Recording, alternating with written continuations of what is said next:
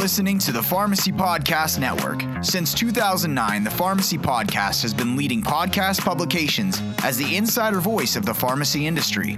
Explore the profession and business of pharmacy through audio. Join us at pharmacypodcast.com or subscribe on Apple Podcasts, Spotify, Google, or any of your favorite podcast directories.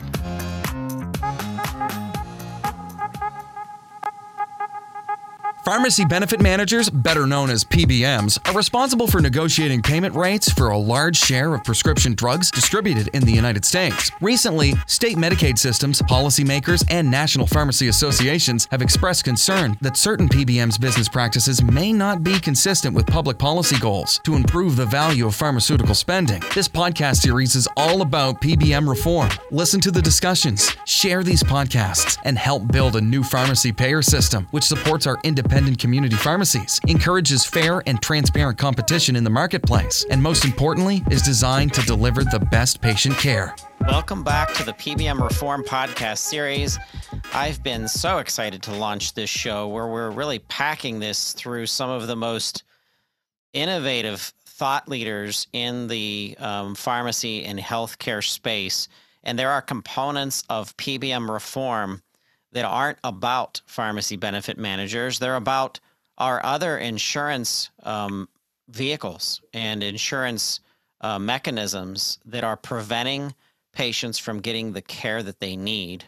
And today is a special opportunity to bring in my home state expertise, um, the great state of Pennsylvania, our uh, guests today are Representative Donna Oberlander and Susanna Marsardis. Um, we're talking about PBM accountability today, but there's a special bill that we're going to be discussing about from uh, the perspective of Representative Donna Oberlander. She's a seven term state representative for the 63rd Legislative District, and she's been a proven entrepreneurial um, uh, a leader in her community as well as a public uh, servant, uh, really experiencing, um, experienced in understanding how economic development affects uh, not only the community that she serves, but also healthcare in general. Excited to have her insights. Welcome, uh, Representative Oberlander. Thank you, Todd. I'm very excited to, to participate today and look forward to the conversation. We also have Susanna Marsardis. Uh, she is the executive director of the Community Liver Alliance, which works across Pennsylvania to support liver disease awareness, prevention, education, and research. Welcome, Susanna. Thanks, Todd. Thank you for this opportunity to spread the message about our work in um, Pennsylvania on non medical switching and with Representative Oberlander through the Pennsylvanians for Fair Health Coverage Coalition. Absolutely. And the reason why I think this is so special to be part of our national publication is because there are other states that are experiencing similar obstacles to getting their constituents and their communities the care that they need. And I think it's interesting to see when we have states like Arkansas who have brought uh, cases against our insurance carriers and PBMs to the Supreme Court in order to make and and help our policy uh, makers realize what's really going on. This is very important. So I kind of want to start out in kind of setting the stage with Susanna. We really want to understand um, CLA, understanding what that means. And it's recently expanded from a Pennsylvania based advocacy organization to a national organization. And I want to understand that expansion as well as what you are focused on with regards to the Community Liver Alliance. Sure. The Community Liver Alliance started out as a Pennsylvania based organization, and we quickly grew across the region and then expanded nationally last year through the pandemic. And we do all things liver, but we really do live our mission across the nation. And advocacy is a really important part of that, being the voice of the liver patient, but more so with the work with Representative Oberlander and the non medical switching legislation, we're able to give a voice to all Pennsylvanians. I mean, we're all patients uh, after all, but we're excited to be able to take this message, as you said, nationally, and this is a national podcast. So, you know, we advocate in other states with similar um, issues, including uh, PBMs, non-medical switching, and other um, issues that are important to patients. Representative Oberlander, you have so much on your plate at one time. I don't have to tell you, you live it every day as a state representative, and your constituents expect that you have your eyes and ears on different um, economical issues, healthcare issues, um, uh, child awareness um, issues, and and caring and, and helping to cultivate and support laws that protect Pennsylvanians. What is your um, what is your oversight? What is your insights to um, the CLA as well as the bill that that you're helping to build to uh, deliver better healthcare services to um, fellow Pennsylvanians? So my initial insight occurred as the chair of the Diabetes Caucus, and I had constituents speaking to me about some of the changes that had occurred to what they were able to get in terms of um, insulin pumps and insulin equipment and and those types of things and they were very concerned because they had insurance they were well managed on what they had and then they had something change and so that was my really initial insight to what was occurring in this space and then the the issue became bigger and we were able to connect with the uh, the Liver Association Alliance. I'm sorry, the Community Liver Alliance, and they came to my office with stories of changes that have occurred, uh, real live people who have been impacted by this medical non-medical switching, and so we worked on the bill, and we've been uh, working together for. I guess this is the third term now. How does this play back into caring specifically for patients that are suffering with some type of uh, liver disorder or disease, uh, Susanna? How is the current situation, our status quo, preventing uh, patients from receiving the coverage that they should be receiving? Well, non medical switching is a dangerous insurance practice. And you know, when when this the switch is made for non-medical reasons and stop covering medications or increase out-of-pocket costs for treatment or make other negative changes after the plan is begun you know it, it creates a, an unstable environment for patients. They can no longer afford their medications. And we've seen this time and time again. Similar to donna's situation with real life individuals we've spoken to patients their caregivers and even their doctors and nurses who explain that this can really be devastating to individuals and their families with respect not just to cost, but when you switch somebody's medications or take it away, especially have they've been stable on those medications, it has precluded people from doing their job. You know, for example, we have patients who have epilepsy that had been switched and had breakthrough seizures. Well, now they can't drive their car. Their license is suspended for a while. That affects their job and their uh, ability to manage their home and their life and their family. So we've been able to demonstrate this over and over again with um, patients and the devastating effects. I think what's happening is we're seeing specialists, organizations, pharmacists and physicians, even surgeons who are who know that their patients are experiencing something to do with insurance where they don't understand why the coverage isn't there or or worse why coverage changes midstream. And like you said Susanna has nothing to do with the medical necessity. It has to do with the dollar. It has to do with the profitability of the insurance carrier. And that in in my opinion with regards to healthcare in general that's just a it has to go away. It's a it's a white collar crime per se when i think of our other guest dr madeline feldman who is president of the coalition of the state of rheumatology organizations she's also the chair of the alliance of safe biological medicines. She recently spoke to us on the pbm reform podcast and she called out this non-medical switching which you've referenced uh, susanna. Can you explain the uh, to the audience a little bit more about medical switching and perhaps how the PBMs are encouraging this practice and how this impacts um, CLA and uh, Pennsylvanians? Sure. Well, in our opinion, it's about really saving the dollar. It's not about the care for for patients. And so I think both the PBMs and the insurance companies, you know, benefit financially by reducing or restricting services. And really, our legislation is an honor of the contract. It's very simple. We're just asking that insurance companies honor the insurance coverage that was promised that patients entered into with them at that time. So we we are um, worrying about patients, especially who have chronic illnesses and who have been stable on medications. And it, as it currently stands, insurers are able to put additional restrictions on coverage and raise out-of-pocket costs, or even remove coverage of a treatment or service altogether at any time during the contract year.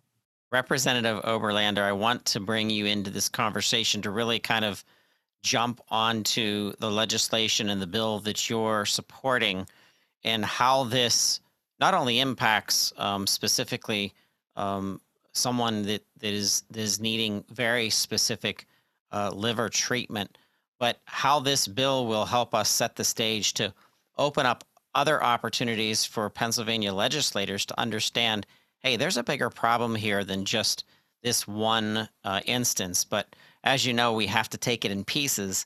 And I think that's why this legislation is so important. So, House Bill 599 really is, as Susanna said, a contract 101. And the reason that it's so important is that we found that not only individuals that are associated with the Liver Alliance, but individuals across the Commonwealth, across uh, different rare diseases, and quite frankly, not so rare diseases, were finding that in the middle of their contract year, they were having non medical changes, uh, most, most specifically with medication.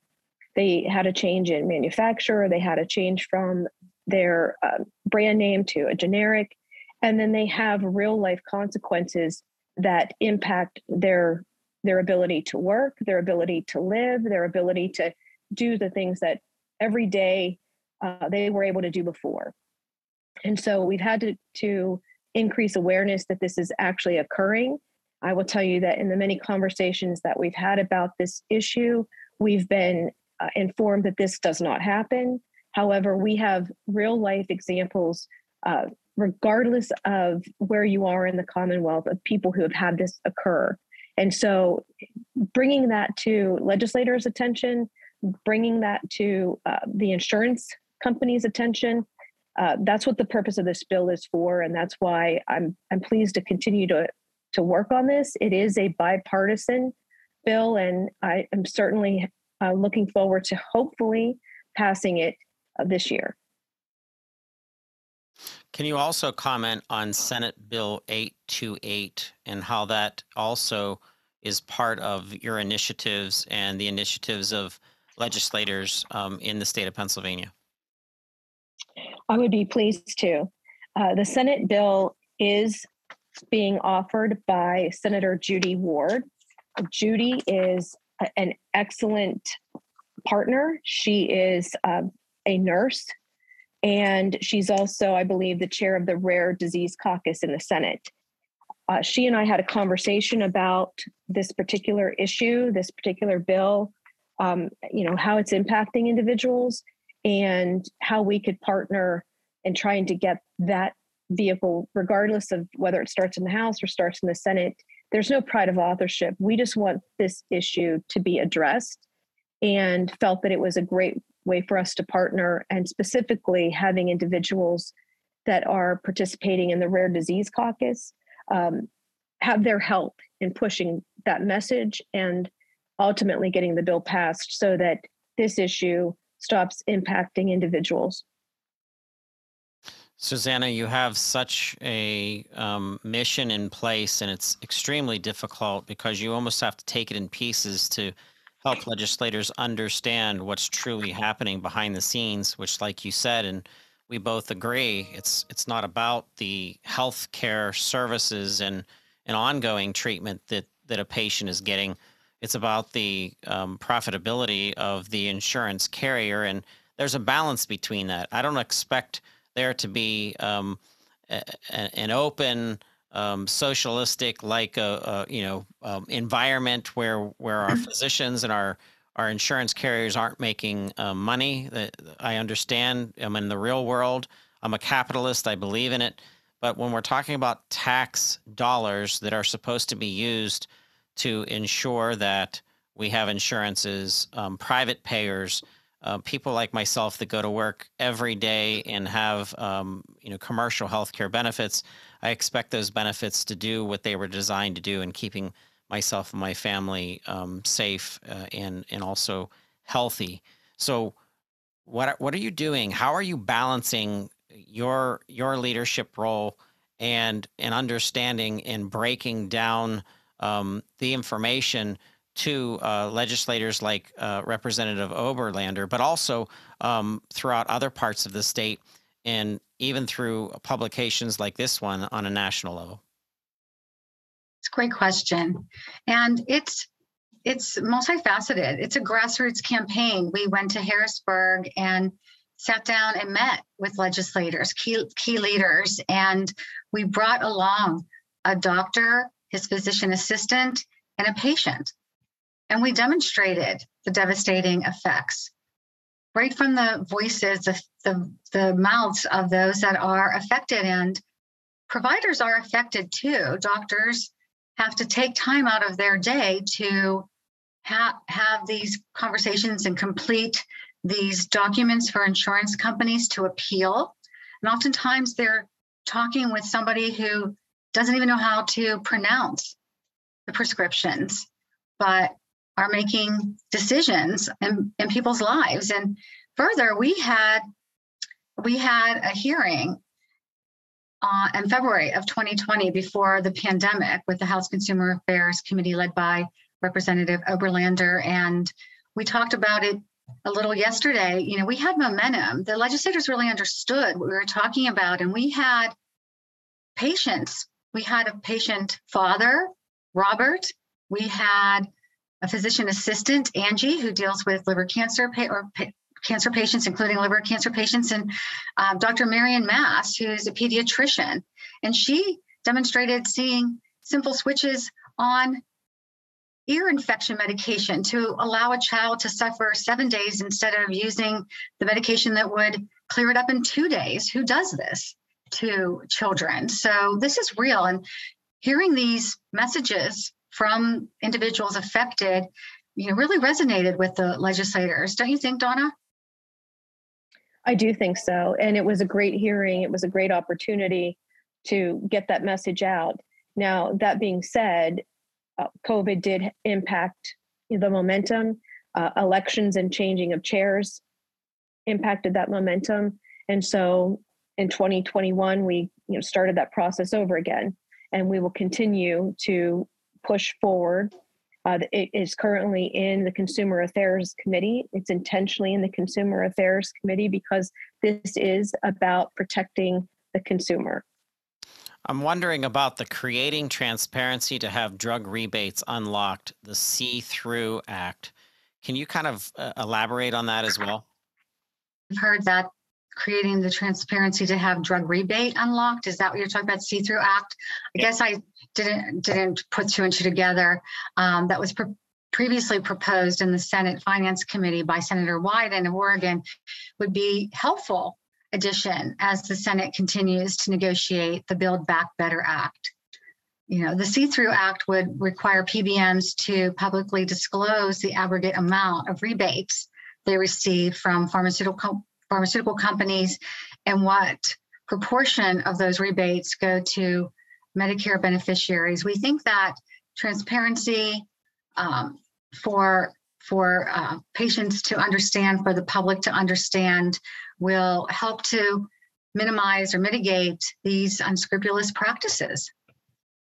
Representative Oberlander, do you have other examples in your experience in in being a a legislator and and understanding what your community goes through, do you have anything else that you've experienced in your time um, that that you think needs changed from a um, from a uh, laws that are in place to protect our consumers and, and more importantly, healthcare? Certainly, when we're talking about the pharmaceuticals and uh, our community pharmacies, we we've been in a long-standing um, battle over pricing for our our community pharmacies.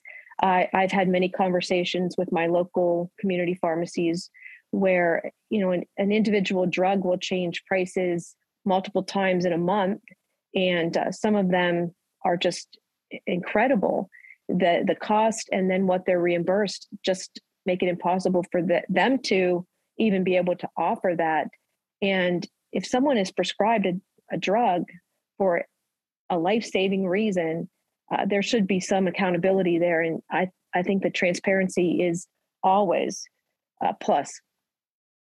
So as someone that's in the state of Pennsylvania and you're talking to other state representatives constantly, as well as other people who are crafting uh, future bills, one aspect and one part of the pharmacy um, care continuum that is very bizarre to me, and I've been in pharmacy now since 2004, so I understand this. I understand the domino effect that that this has, and that is PBMs, pharmacy benefit managers, that own pharmacies that then delegate pricing, rebates, um, certain um, certain compensation, and in fact, they own pharmacies and they're also the insurance carrier. That seems extremely, even not knowing pharmacy like I do, that seems very biased, and it seems like it's setting up uh, anti-competitive abilities within states, communities, and at a, at a federal level. I would like to see the Pennsylvania um, Senate and eventually our national uh, lawmakers uh, put something in place that prevents an insurance carrier to own a pharmacy that they're the insurance carrier for, so that a community pharmacy, like you said, could show specific outcomes with regards to metrics, with regards to outcomes, and being able to show a chain store or a chain pharmacy's metrics, which, by the way, they're going to be very different. And the reason why that those metrics and outcomes are going to be different is because the chain stores are about volume. They want 600, 1200, 3000 prescriptions a day. They want those processed, they want those adjudicated, and they want the money that is the distrib- the the um, dispensing fee paid through uh, the PBM, which they own the PBM, they own the pharmacy, and they want that machine to continue to pump out the prescriptions necessary in order to collect that reimbursement, um, pulling it in many cases from publicly funded sources, tax funded sources. Uh, Representative Oberlander, what do you think of that concept to remove any pharmacy um, oriented insurance carrier from being able to own pharmacies? So, as you described it, and as as we've discussed, it certainly does seem to be uh, almost a monopoly. I don't know that that's exactly the right term, but it's almost a monopoly. Um, it does seem to create an unfair practice, and we have in the past two sessions, to my recollection, have uh, worked on prescription. I, am sorry, um, pharmacy benefit management legislation. Uh, I can't recall the specifics on on it right now, but um, we've tried to lift that at least over the past two sessions. It is challenging, and I agree that there needs to be some some transparency. There needs to be some accountability. Susanna, the separation of a insurance provider who can be non-biased to any uh, care provider, any physician, any specialist, or in the, in in my favorite world, any pharmacist provider that's providing service to be able to look at it from a um, an audit perspective. I'm, an, I'm the insurer. It's called Todd Incorporated Insurance, and I have 100 pharmacies that could tap into my insurance coverage, and I could look at them um, without any bias and be able to say, okay, uh, pharmacy number 22, you're not doing a very good job And even the star using a star rating format, for example, you have two stars on average for your services. And pharmacy number 79, you're an amazing pharmacy. We're seeing better outcomes. Therefore, you should receive more money for the reimbursement of your services. I know that sounds remedial. I know that sounds simplistic, but that's literally the way that it's supposed to be. How how does the insurer and the provider being um, either not owned by the same entity or being owned by the same entity. Susanna, how does that impact patient care, do you think? I think it boils down to passing that cost off to the patient, right? And being incentivized to not do what's best for the patient is never a good practice, right? And we look back in history where you know, not so many years ago, pharmacists were not were not allowed to tell patients that, you know, if they paid out of pocket, that it would be less expensive. The gag clause. Right. So we can't mm-hmm. forget these things. And we've chipped away at, you know, legislators like Donna and others have, you know, helped to bring these issues to light and to protect patients. And we think about the PBMs with um, most, you know, recent lawsuits for clawbacks where money should have been shared with either the pharmacies or the patients. And we also think about in our world, in the liver world, a lot of our medications are through specialty pharmacies. They just, patients just don't go to a pharmacy like the CVS or the local pharmacies. They have to obtain their drugs through specialty pharmacy. So it adds another layer. And you know, the pharmacists we rely on as partners.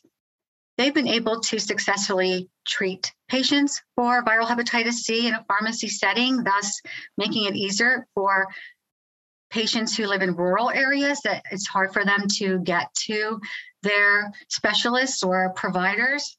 So the pharmacists play an important part in our world, and we want to, um, you know, make sure that their voice is heard as well because they're a conduit of education and support for our patients. And further, when you think about, you know, the delineation between the pharmaceutical companies that create innovation, life-saving cures and therapies, and you know, even device companies that provide important uh, devices for patients, the PBMs have created quite a niche for themselves, you know, to collect a lot of money, but offer very little to the patient, to the end user, to the consumer. Absolutely. I think the confusion that I've read, um, some of the kickback uh, or some of the pushback, I should say, kickback makes you think of the money that's going back. So the pushback of the lobby groups that are are hired by the three biggest PBMs, um, you know, they their argument is allow the formulary sometimes to dictate what is covered and what isn't. But my question is why, and right. why are those decisions being made? Is it being made because that medication just came off of clinical trials and now it's full blown usage and it's a fancy new shiny drug and we want to make sure that the physician is prescribing it, and therefore it's placed on the top of the formulary, which is all about finance and all about generating revenue? Or is it truly novel and is it a breakout medication that is truly solving an issue, a very specific um, um, you know, disease or condition that patients are experiencing? And therein lies the need to have a group of pharmacists and physicians together that do nothing but become the czars of how do these medications get placed on formularies, those people, those physicians and pharmacists, should not have any anything to do with being employed by an insurance carrier or being employed by a pharmacy, but it should be a standalone organization, just like we have uh, auditing for compounding pharmacies or we have auditors to come into um, hospital facilities and inspect the facility. Imagine if those auditors or inspectors were hired by Aetna to go uh, investigate hospitals that were using Aetna as a main, you know, insurer of their services. You know, how how good would those inspectors be if they weren't separated with a very thick firewall between where their compensation comes from and you know and and the actual uh, level of service that a patient's getting through the hospital or through the services being provided there's something to that that is extremely simple that you could we could we could all sit here describing this to a class of eighth graders and i could draw on a chalkboard exactly the pieces and simplify it but the pbms don't want it simplified. They want it complex. They purposely want it to stay complex so that the legislators don't really understand what's preventing um, an organization like the Federal Trade Commission, why they voted two out of four not to open up and investigate more of our PBMs. And this is politics, and this is um, uh, uh, revenue, and this is a great lobbying to keep that from happening rather than the focus on true um, true healthcare. What are, what's your what's your thoughts around that, Susanna? I think that it's a useful conversation, and if we're serious about making healthcare more affordable and accessible for patients, then we we have to include all of the PBMs, the insurance companies. We have to cl- include them in that conversation. You know, as we review our health care system, you know, we're led to believe that insurers and, you know, biopharma companies, hospitals, you know, are necessary spokes in the wheel, but you know, some argue that PBMs are, but we must always continue to hold each player accountable and ask the hard questions whether or not patients are benefiting or suffering from these existing procedures. And, and unbiased you know, thought leaders need to be a part of that conversation. Representative Oberlander, what do you say to fellow um, representatives that may be listening to this and encouraging them to even reach out to you for reference on bills that they're trying to come up with for maybe their state and and really leveraging the knowledge that you have as as you've built this pathway to uh, to a better um, better environment for fellow Pennsylvanians? I think that each one of our states is unique and, and different in its own way. Uh, but I would be more than happy to speak to anyone who has an interest in following a similar path. I think that there were some great points brought up today that um, are potential suggestions for other areas that we can shine the light on issues that are impacting our constituents. And interestingly enough, one of the things that you had mentioned about the formulary, we were getting the we were getting a different point of view from the insurance companies about what happens if a a medicine falls off the the FDA list. For example, they find that there's a problem with it. Well, certainly that just tries to muddy the water because the reality is we would never want to hold up you know if there's a problem with a particular medicine it's creating another uh, issue or it's causing people to lose their life of course you're going to have to change that but that was you know one of the things that they were using as an excuse rather than having new medications added it was well what if we need to take that off and so i think that um, an answer to your question our legislators across this commonwealth and across this nation need to kind of have those conversations, know what the arguments are, and then work to find solutions together. It's it's called the NFC. I just made it up. The National Formulary Committee. just put that organization together, throw a bunch of pharmacists in there that love to crunch numbers and understand um, true medical outcomes based on ongoing research. I don't think we should ever stop researching. We put medications through these very long clinical trials and research, and then um, we have to continue to have um, pharmacists mix medications in a lab environment so they understand hey, comorbidity is real. That is, there are patients out there that are suffering with multiple disease states. How are these medications over a period of time impacting um, other things in their life, including the liver functionality? Susanna, I immediately thought of that, where the liver is doing all of this work to uh, filter out, you know, uh, toxicity within the liver, and sometimes the liver can't keep up because you're on. You just went from six meds to twelve meds, and if we had a um, a non-biased committee that could really look at this, it could be very much uh, scientific driven and evidence based driven to really help create policy in the insurance space. And to me, it's like a no duh moment, but um, we're we're prohibited to having such clarity because of uh, the the profiteering of of certain organizations that are in the insurance space. That's a good point taken. And as you said, the liver is, you know, affected by any medications is taken because, of course, it's the filter for your body. But you know, additionally, um, there is a study by the Alliance for Patient Access in 2019 that nearly 60% of patients who experienced non-medical switching reported a complication as a result of their medication change, such as reemerging disease symptoms or new side effects or interactions with other medications they take. And, you know, I think what concerns me the most is that I believe there are many, many people out there who don't even know that they have had mm-hmm. this um, practice uh, done to them.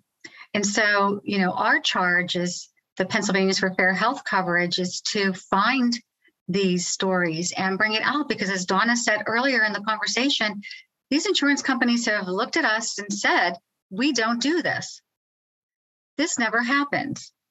But when we do it, it's because we're, you know, better than the FDA, that we know, you know, more than the next guy. And so we really need to, and this, I think this podcast is going to help us to get our message out there. There are 10 other states, maybe 11, that are leading the charge with non medical switching. And I'm really excited and commend uh, Representative Oberlander for having a companion bill in the Senate. I think that'll help us to move our missions forward more expediently. And I think with Senator Ward on task with it, that we have we have are set up for success to get this these bills over the finish lines. In closing, um, Representative Oberlander, do you want to um, make a call out to um, other representatives or other uh, organizations that you'd like um, to involve in helping you with not only the legislation but continuing to um, put the put the patients first? I would like to take the opportunity to thank Susanna and the Liver Alliance for all of their hard work and uh, their partnership. I would also like to take a moment and thank those who have co sponsored the bill with me and to thank Senator Ward for her willingness to have the companion piece. I think that we are making great progress, and I certainly would welcome other legislators, not just in Pennsylvania, but across the nation, to reach out to me if you uh, feel inclined to you know have questions or you want to do something similar i'm more than happy to to speak with you and um, look forward to getting this across the finish line. This has been an honor to have both of you speaking on non-medical switching and pbm reform uh, insurance reform for that matter. It's it's uh, something that has uh, become more and more clear um, to me over the years and the clarity comes from simplicity and um, the more complex, um, uh, you know, um, arguments that I hear from the PBM lobbyists, the more I realize that there is um, there is a white knuckle grip on their profits that they do not want to let go. And by the way, they don't have to let it go, but it just has to move more to the patient care than it does to the pure profit that's being uh, generated year after year, and it's going up. And it seems like our our um, coverage and, coverages are going down in in the in the ongoing uh, medical uh, services that our patients are getting. It's it's it's lacking, and it has to change. So conversations like this with um, with people that are in the trenches fighting for um, better health care uh, and um, Donna, you you're a you're a champion of Pennsylvanians, and I appreciate you being here. And Susanna, thank you so much for your leadership, specifically in uh, liver conditions and and really fighting for patients. So thank you so much. Thank you, Todd. Thanks, Todd. PBM reform is not a textbook process. This component of healthcare insurance will take time to figure out and will consist of many different players of the pharmaceutical supply chain. If you'd like to contribute information, data, or your own insights on PBM reform, please contact the Pharmacy Podcast Network. Send your email to publisher at pharmacypodcast.com or call us at 412 585 4001.